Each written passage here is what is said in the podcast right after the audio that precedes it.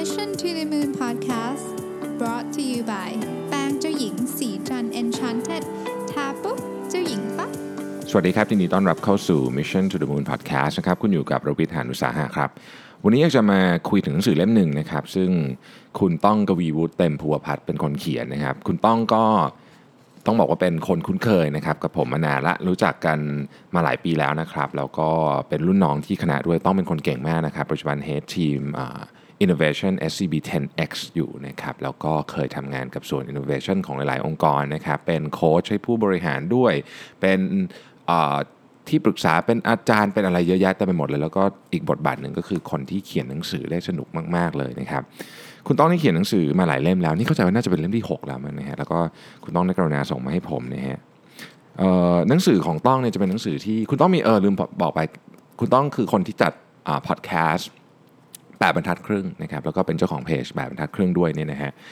ก็เป็นคนเก่งนะครับทุกครั้งที่ผมมีเรื่องอะไรที่เกี่ยวกับ strategy หรืออะไรแบบนี้วันก่อนที่สีจันทำ strategy day ก็ได้ต้องนี่แหละมา moderate ให้นะครับก็ถ้าเกิดพูดถึงเรื่อง innovation โดยเฉพาะเรื่องของ design thinking เนี่ยนะครับต้องก็จะเป็นคนที่เรียกว่าเป็นชื่อต้นๆเลยอะที่เรานึกถึงนะครับ design thinking ในประเทศไทยต้องจบการศึกษาจากวิศวะจุฬานะครับแล้วก็ไปเรียนต่อปริญญาโทที่ Stanford นะครับอ่ะเข้าเรื่องหนังสือดีกว่านะครับหนังสือเล่มนี้ก็เป็นหนังสือที่เอามาจากบทความในมติชนนะครับของต้องก็เขียนอยู่ทุกอาทิตย์นะฮะก็มารวมกันนะฮะมันมีหลายตอนมากนะครับก็เกี่ยวกับเรื่อง innovation ด้วยเรื่องวิธีคิดด้วยนะครับอันนึงที่ผมชอบนะฮะก็คือเรื่องของว่าเขาเรียกว่า accessibility นะอันนี้เป็นตอนที่เขาไปญี่ปุ่นฮะเอาเรื่องไปญี่ปุ่นนะครับคือต้องเนี่ยเขาก็ลูกเล็กนะฮะแล้วก็ไปกับภรรยาทีนี้พอลูกเล็กเนี่ยก็แน่นอนว่าคุณภรรยาก็ต้องดูแลลูกเนาะทีนี้แล้วของล่ะนะฮะก็ของเต็มเลยถูกไหมฮะก็มีรถเข็นเด็กนะครับ1รถเข็นนะครับพร้อมกระเป๋า2ใบนะฮะรถเข็นเด็ก1รถเข็นพร้อมกระเป๋า2ใบเนี่ยแน่นอนว่าทั้งหมดเนี่ยนะฮะก็ต้องเป็นคุณต้องเป็นคนเข็นเนาะคือลองนึกภาพตามนะฮะนึกภาพตามรถเข็นเด็ก1อันนี่ก็ข้างหนึ่งกระเป๋า2ใบเนี่ยผมเข้าใจว่ามันเป็นกระเป๋าที่มีล้อเลื่อน4ล้อเพราะฉะนั้นเราก็พอที่จะคล้ายๆกับจับหูคู่มันไปได้นึกออกไหมครับจับแบบก็ทุลักทุเลนิดนึงอ่ะแต่ก็แบบโอเคพอได้นะประเด็นก็คืออย่างนี้ครับในระยะเวลาเดินทางทั้งหมด5วันนี่นะฮะมีตั้งแต่รถไฟรถบัสรถนู่นรถนี่เนี่ยสิ่งที่คุณต้องเขาสังเกตก็คือเขาจะต้องถือกระเป๋าและรถเข็นแบบทุลักทุเลเนี่ยนะครับขึ้นบันไดแค่เพียงครั้งเดียวเท่านั้นเอง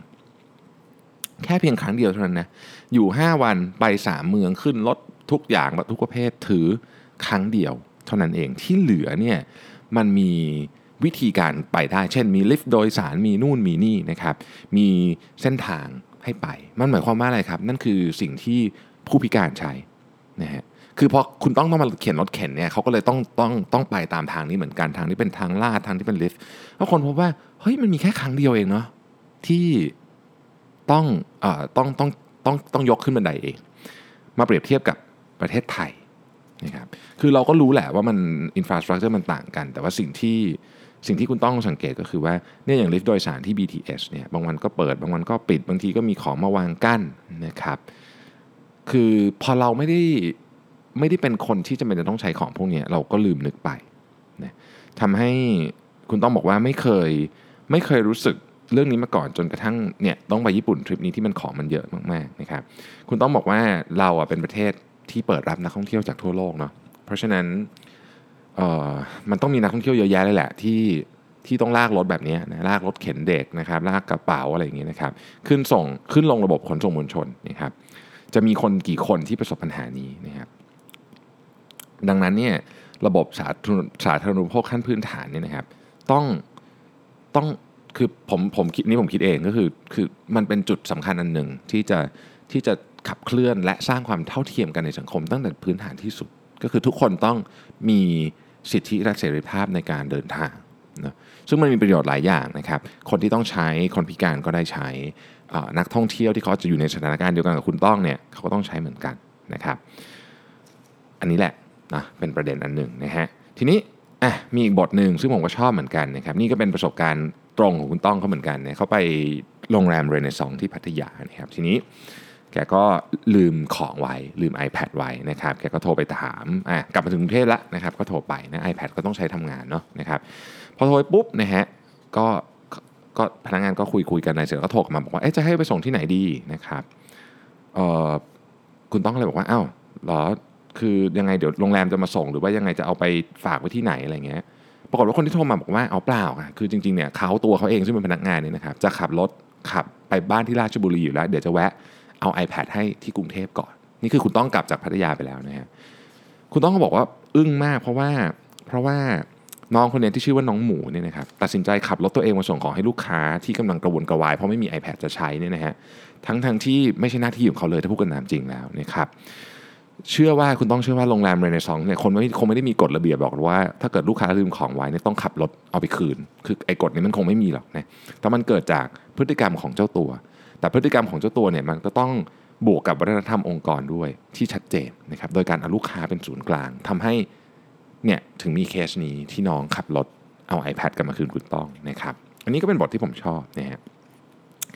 อีกบทนึงพูดถึงเรื่องของ Toyota กับแฟชั่นนะครับ Toyota เนี่ย Toyota จริงๆ Toyota เริ่มต้นมานี่เป็นธุรกิจทอผ้านะฮะแต่ว่า Toyota ก็ตอนหลังก็มาทำรถยนต์นะครับสิ่งที่ Toyota มีชื่อเสียงมากก็คือทำรถยนต์ที่มีประสิทธิภาพราคาที่เหมาะสมนะครับเพราะ Toyota อาจจะไม่ได้แบบดูซิ่งสุดอาจจะไม่ได้แบบแฟชั่นสุดอะไรอย่างเงี้ยแต่ว่าก็เป็นรถที่ดีอะนะเป็นรถที่ดีนะครับก็เป็นรถที่ดีก็คือพูดง่ายก็คือว่าเป็นรถที่ซื้อแล้วสบายใจเนาะก็สิ่งหนึ่งที่โด่งดังมากเกี่ยวกับ Toyota นะครับที่เราได้ยินมันจะมีศาสตร์การปรัชญาการบริหารของ Toyota มีเยอะมากเนาะแต่ว่าถ้าเกิดเราสามารถสรุปเป็นประโยคสั้นๆได้ก็ต้องบอกว่าผลิตเท่าที่จำเป็นนะครับเท่าที่ตลาดต้องการไม่มีการเก็บชิ้นส่วนต่างๆไว้มากจนเกินไปเพื่อทำให้เงินไม่จมพอเงินไม่จมกับชิ้นส่วนพวกนี้นะครับต้นทุนก็ลดลงอย่างมีนัยสำคัญนะฮะก็เราก็มีชื่อเรียกเยอะแยะเต็มไปหมดเลยนะครับแต่ว่าคุณต้องก็บอกว่าเรียกมันว่า Lean Manufacturing ละกันนะครับก็กระบวนการนี้แหละที่ทำให้ Toyota เอาชนะคู่แข่งได้เอาชนะ Ford เอาชนะอะไรอย่างเงี้ยได้นะครับแล้วก็เป็นสิ่งที่คนจำนวนมากศึกษานะระบบการทำงานของ Toyota เนี่ยก็คนจำนวนมากศึกษาแล้วก็กลายเป็นมาตรฐานของอุตสาหกรรมรถยนต์ไปเลยนะครับทีนี้ย้อนหลังกลับไปนะฮะสัก50กว่าปีที่แล้วเนี่ยนะครับที่เมืองเล็กๆในสเปนเนี่ยชายหนุ่มคนหนึ่งก็ทำโรงงานทอผ้าเหมือนกันนะฮะทำงานทอผ้าเหมือนกันนะฮะทีนี้เนี่ยเขารู้สึกหงุดหงิดกับอุตสาหกรรมนี้พูดง่ายก็คือว่าหงุดหงิดกับ supply chain หงุดหงิดกับอะไรพวกนี้เนี่ยคือกำไรส่วนใหญ่นะตกไปอยู่กับห้องเสื้อผ้าที่ทำการตลาดเก่งๆแบรนด์ดังๆชั้นนำที่มีนักออกแบบชื่อดังนะครับเพราะว่าคนเหล่านี้เนี่ยพยายามบอกคนทั้งโลกว่าพวกเขาควรจะใส่อะไรในฤดูกาลถัดไปนะฮะใส่อะไรแล้วดูดีใส่อะไรแล้วทำให้คุณมาดูเป็นคนทันสมัยนะครับทำให้เสื้อผ้าที่ดูดีๆนั้นนะราคาแพงกว่าที่ควรจะเป็นยิ่งเมื่อมาเทียบกับต้นทุนการผลิตเสื้อผ้าอย่างเดียวเช่นค่าวัสดุค่าแรงงานนะครับก็แพงนะก็ผู้ชายคนนี้คิดว่าเสื้อผ้าดีๆไม่จำเป็นต้องราคาแพงตามที่นักออกแบบดังๆอยากให้เป็นนะครับเขาก็ศึกษาอุตสาหกรรมอยู่หลายปีจึงตัดสินใจลาออกมาเปิดบริษัทของตัวเองนะครับเขามีวิสัยทัศน์นะมีความฝันแล้วกันนะที่ยิ่งใหญ่บอกว่าจะปฏิวัติวงการแฟชั่นนะครับก็ตั้งบริษัทขึ้นมานะฮะชื่อ Inditex นะครับเขาก็ศึกษานู่นนี่อะไรกันไปดูเทคนิคอะไรเนี่ยนะครับเขาค้นพบว่าอุตสาหกรรมของเสื้อผ้าเนี่ยมันมีช่องว่างเยอะหรือพูดง่ายคือว่าถ้าเกิดผมเปรียบเทียบให้ฟังนะไอ้เสื้อผ้านี่ก็คล้ายๆแว่นตามันจะมีอุตสาหกรรมแว่นตาก็เป็นอุตสาหกรรมที่มันมีเรียกว่ายังมี room of improvement นะเยอะนะครับไม่ว่าจะเป็นการส่งวัสดุในการผลิตที่น้อยเกินไปบ้างมากเกินไปบ้างนะการบริการนะครับการต่อรองกับคู่ค้าคุณภาพงานอะไรเยอะแยะเต็มไปหมดเลยคือตลอดทั้ง supply chain นั่นแหละนะฮะก็คือเขาก็ศึกษาพวกนี้นะครับแล้วก็โรงงานเขาก็เลยเป็นโรงงานที่ให้ความสำคัญกับเรื่องพวกนี้รายละเอียดเล็กๆน้อยๆเนี่ยก็เลยมีห้องเสื้อต่างๆเนี่ยมาใช้บริการมากมายนะฮะเมื่อต้นทุนต่ำก็ทำให้กำไรของแบรนด์ต่างๆเพิ่มขึ้นนะครับก็มีคนมาจ้างเยอะขึ้นนะฮะทีนี้มันก็ยังไม่ได้ปฏิวัตินี่เนาะใช่ไหมมันก็เป็นธรรมดาคือเป็นคนผลิตเสื้อผ้าเขาก็ยังมีความฝันอยู่คือตอนนี้โรงงานก็เริ่มใหญ่เริ่มมีเงินนะครับเขาก็อยากจะทำแบรนด์ของตัวเองเพื่อทำตามความฝันว่าจะปฏิวัติวงการเสื้อผ้านะครับเขาก็ตัดสินใจเปิดร้านเล็กๆร้านหนึ่งนะฮะโดยแนวคิดก็ไม่มีอะไรซับซ้อนแนวคิดก็บอกว่าเสื้อผ้าเนี่ยก็ทำตามใจผู้ซื้อนะครับขายราคาแบบเป็นธรรมนะฮะรูปแบบก็จะอารมณ์ประมาณตลาดนัดนิดหนึ่งนะครับก็คือจะมีเสื้อผ้าแขวนมากมายมีหลายๆขนาดแต่มีอย่างไม่กี่ตัวนะฮะพูดง่ายคือถ้าเกิดคุณเดินเข้ามาแล้วคุณอยากได้ตัวนี้คุณเดินออกไปกินกาแฟกลับมานี่อาจจะไม่อยู่แล้วนะ ไม่ซื้อตอนนี้ก็คืออาจจะไปแล้วเพราะมันอาจจะมีแบบไซส์นี้แบบนี้อาจจะมี2ตัวอะไรแบบนี้เป็นต้นนะครับทีนี้พอเขาทำแบบนี้เนี่ยเขาก็ใช้พนักงานที่ทำงานในร้านเนี่ยสำรวจความต้องการของลูกค้าจากหน้าร้านนะครับก็คือว่าลูกค้าซื้ออะไรก็คืออันนั้นมาอันนั้นอินใช่ไหมอันนั้นเป็นแบบอินนะฮะแล้วก็ส่งข้อมูลนี้กลับไปนะครับให้กับตัวบริษัทในสัปดาห์ละ2ครั้งนะฮะพอได้ข้อมูลปุ๊บก็รีบระดมสมองกันเลยนะครับพูดง่ายก็คือว่าเขาเปลี่ยนเสื้อผ้าแบบเสื้อผ้าเร็วมากทุกๆ2สัปดาห์เปลี่ยนแบบเสื้อผ้าก็คือทุก2สัปดาห์เนี่ยมีแบบมาใหม่ไอ้แบบมาใหม่เนี่ยก็มาจากการศึกษาข้อมูลเก่าที่เกิดขึ้นในอาทิตย์ที่ผ่านมาว่าเฮ้ยตัวนี้ขายดีเอาทำเพิ่มอะไรแบบนี้นะฮะในเชิงจิตวิทยาเนี่ยมันเป็นการดึงลูกค้าเข้าร้านบ่อยๆเพราะว่าเสื้อผ้าเปลี่ยนบ่อยมากซึ่งในปกติแล้วเนี่ยห้องเสื้อหรือแบรนด์ต่างๆเนี่ยเขาจะเปลี่ยนคอลเลคชันนึงก็ 3-4 เดือนแต่นี่เปลี่ยนทุก2อาทิตย์เลยนะครับก็ด้วยความที่ตัวบริษัทเองเนี่ยเขาก็เชี่ยวชาญด้านการผลิตอยู่แล้วเนี่ยเขาก็สามารถควบคุมการผลิตการขนส่งอะไรทั้ง supply chain ได้ต้นทุนก็ต่ำส่งผลให้ราคาขายที่หน้าร้านก็ไม่สูงเหมือนแบรนด์ดังๆนะครับสิ่งที่เขาคิดไว้ก็คือเสื้อผ้าดีๆราคาเป็นมิตรเปลี่ยนบ่อยๆจึงเกิดขึ้นนะฮะแล้วก็เนื่องจากว่าเขาดูความต้องการของลูกค้าเขาคือพยายามทำความเข้าใจมากๆว่าลูกค้าต้องการอะไรเนี่ยนะครับเขาก็เลยออกแบบสินค้าได้ตรงใจลูกค้านะครับนี่ก็เป็นที่มานะฮะของแบรนด์ขนาดมันคือมาของโลกนะครับก็คือ Intidex เนี่ยก็ขยายกิจการร้านค้าไปแล้วก็มีแบรนด์ชื่อว่าซาร่านั่นเองที่เราแน่นอนต้องรู้จักอยู่แล้วนะครับคนนี้ก็คือมิสเตอร์อามันซิโอ ออร์เตกานะครับเป็นหนึ่งในคนที่ร่ำรวยที่สุดในโลกนะครับ1คนเลยนะฮะก็ขึ้นลงๆนะตามอันดับแต่ว่า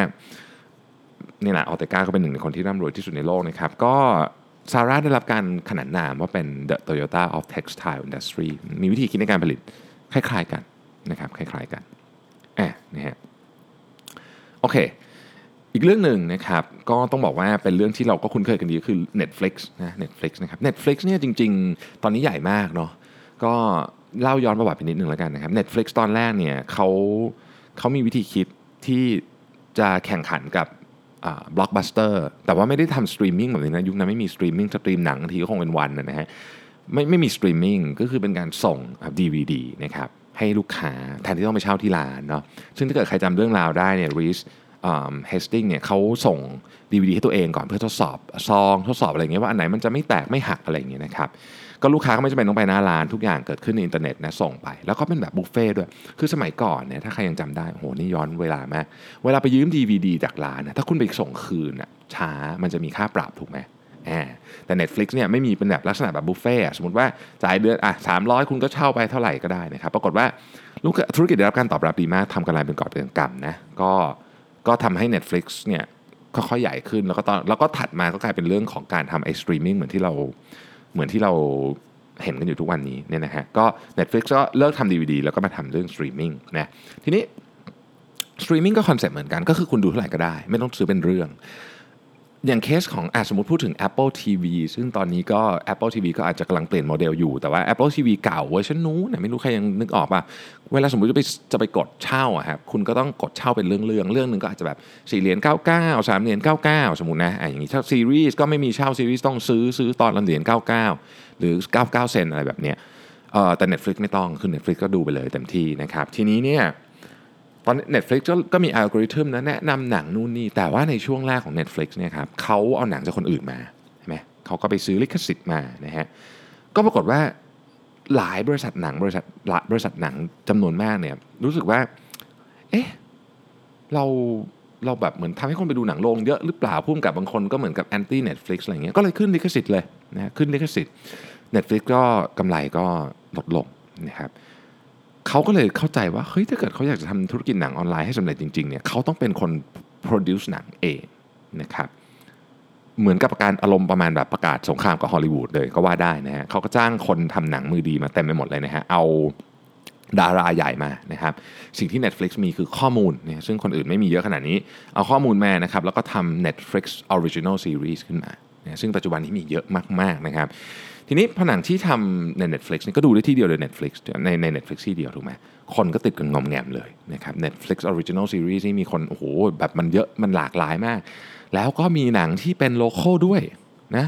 หนังบางเรื่องที่สนุกนี่เป็นหนังเยอรมันอย่างนี้นะฮะเป็นหนังอะไรพวกนี้นะ ก็คนก็ดูก็อินนะครับพอคนดูเยอะก็ยิ่งมีงบมาทำการตลาดมากขึ้นมาทำหนังคุณภาพมากขึ้นนะครับอย่างหนังอะไรอะ Stranger Things อย่างเงี้ยนะฮะก็เป็นอันนึงที่แบบโอ้โหคนแบบติดตามกันเยอะมากใช่ไหมหรือว่าอย่าง Black Mirror นะ Black Mirror นี่แบบสนุกสุดๆเลยนะผมชอบไอ้ซีรีส์ Black Mirror นะก็เป็น Netflix Original นะครับมีล่าสุดนี่มีอย่างเบื้องหลังของงาน Coachella ที่ Beyoncé ที่เรียกว่าเป็นปรากฏการณ์ทางดนตรีเลยต้องใช้อย่างนี้เลยนะฮะในปี 2018 ที่ผ่านมาเนี่ย Homecoming ก็เป็น Netflix Original นะครับมี Kingdom นะครับหนังเกาหลีนะผมยังไม่ได้ดูแต่ว่าโอ้โหคนบอกว่ามันมากนะครับ Kingdom ก็เป็น Netflix Original นะฮะ Dynasty Netflix Original นะครับมีอะไรอีกอ่ะ Riverdale นะฮะ Riverdale ก็สนุกนะครับ13 Reason Why นะครับมี Afterlife นะฮะมีนี่กำลังพยายามไล่ชื่อหนังสนุกๆให้ฟัง Ozark นะครับมีอะไรอีกอ่ะพยายามนึกอยู่นะฮะ The Crown The Crown นี่ก็เป็นแบบโอ้โหแบบถ้าใครติดก็คือติดสุดๆไปเลยเนี่ยนะครับแล้วก็มีเยอะแยะไปหมดเลยนะอันนี้ก็เป็น Netflix Original นะครับซึ่งพวกนี้เนี่ยเขาเป็นสิ่งที่เขาทำของเขาขึ้นมาเองเพราะฉะนั้นถ้าคุณอยากดูก็ต้องเชิญที่ Netflix เท่านั้นเขาก็สามารถที่จะดึงลูกค้าไปได้นะครับคนพออย่างนี้ปุ๊บเนี่ยเขาเริ่มจ้างคนเก่งเข้ามาดาราก็ดังขึ้นเรื่อยๆนะครับในอนาคตเนี่ยก็มีความเป็นไปได้เหมือนกันที่ Netflix อาจจะมาแย่งตลาดจากโรงภาพยนตร์ไปนะครับเคยมีนักข่าวถาม Reed Hastings บอกว่าตอนนี้คู่แข่งคุณคือใครนะฮะเขาบอกว่าเวลานอนคือเราอยากทำให้หนังของเราสนุกจนง่วงนอนก็อยากดูต่อนะครับนี่เป็นวิสัยทัศน์ที่น่ากลัวเหมือนกันดีเขาไม่บอกเวลาทำงานนะฮะอันนั้นก็จะหนักกว่านี้ใช่ไหมอาจจะบางคนอาจจะเป็นเวลาทำงานจริงก็ได้นะครับถ้าเกิดไม่ต้องทำงานก็อาจจะดู Netflix เยอะกว่านี้เนาะนะครับที่เหลือเนี่ยก็เป็นคือมันมีเยอะมากนะครับผมก็ไม่คงจะไม่เจาะลงไปทุกบทเลยนะครับมีเรื่องของวิธีคิดของคนดังๆบนโลกนี้นะครับว่าอย่าง Steve Jobs เนี่ยเขาคิดยังไงในกระบวนการในการเลือกคนนะครับแล้วก็อะไรคือคุณสมบัติที่สำคัญที่ทำให้ทีมงานประสบความสำเร็จนะครับพูดถึง Elon Musk พูดถึง Early Adopter นะครับพูดถึงวิธีการคิดของสตาร์ทอัพนะครับพูดถึงคนที่เป็นลูกค้าของเราเนี่ยเราจะไปหาจากไหนนะครับพูดถึงทีมงาน innovation ในบริษัทนะครับว่ามันจะเกิดขึ้นได้ยังไงนะฮะเอางี้พูดถึงทีมงาน innovation ละกันนะอย่างทีมงาน innovation เนี่ยนะครับที่เป็นทีมงานเหมือนกับอาจจะเป็นหน่วยงานแยกออกมาอาจจะเป็นยูนิตใหม่ที่เอาคนเด็กๆแบบหรือคนที่แบบมีพลังในการทำงานเยอะๆไปรวมหัวกันอยู่อะไรเงี้ยนะฮะส่วนใหญ่ก็จะเป็นแบบนั้นแล้วก็พยายามคิดอะไรใหม่ๆออกมานะครับก็ทีมงานนี้เนี่ยต้องการการสนับสนุนจากผู้บริหารระดับสูงอย่างมากเหตุผลเพราะว่า innovation ต่างๆเนี่ยมันเป็นใช้คำว่าอะไรอ่ะมันเหมือนต้นกล้าเล็กๆอ่อนแรงคือถ้าเกิดคุณไม่เติมน้ำให้มันไม่ดูแลทำปุ๋ยใส่ปุ๋ยพรวนดินให้มันเยอะๆเนี่ยตาย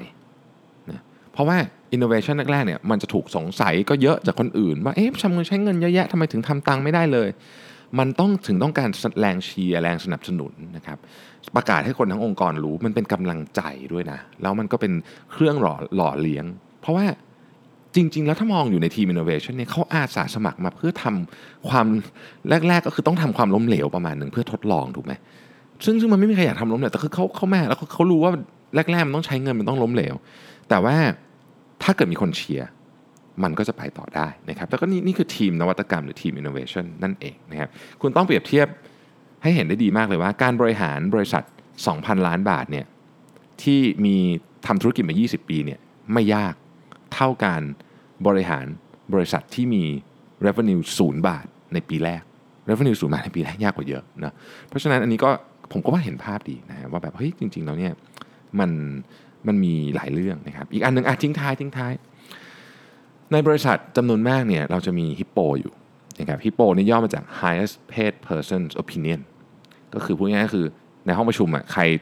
เงินเดือนเยอะสุดอ่ะคนนั้นน่ะเป็นฮิปโปนะครับความเห็นของคนคนนี้เนี่ยจะถูกใช้คำว่า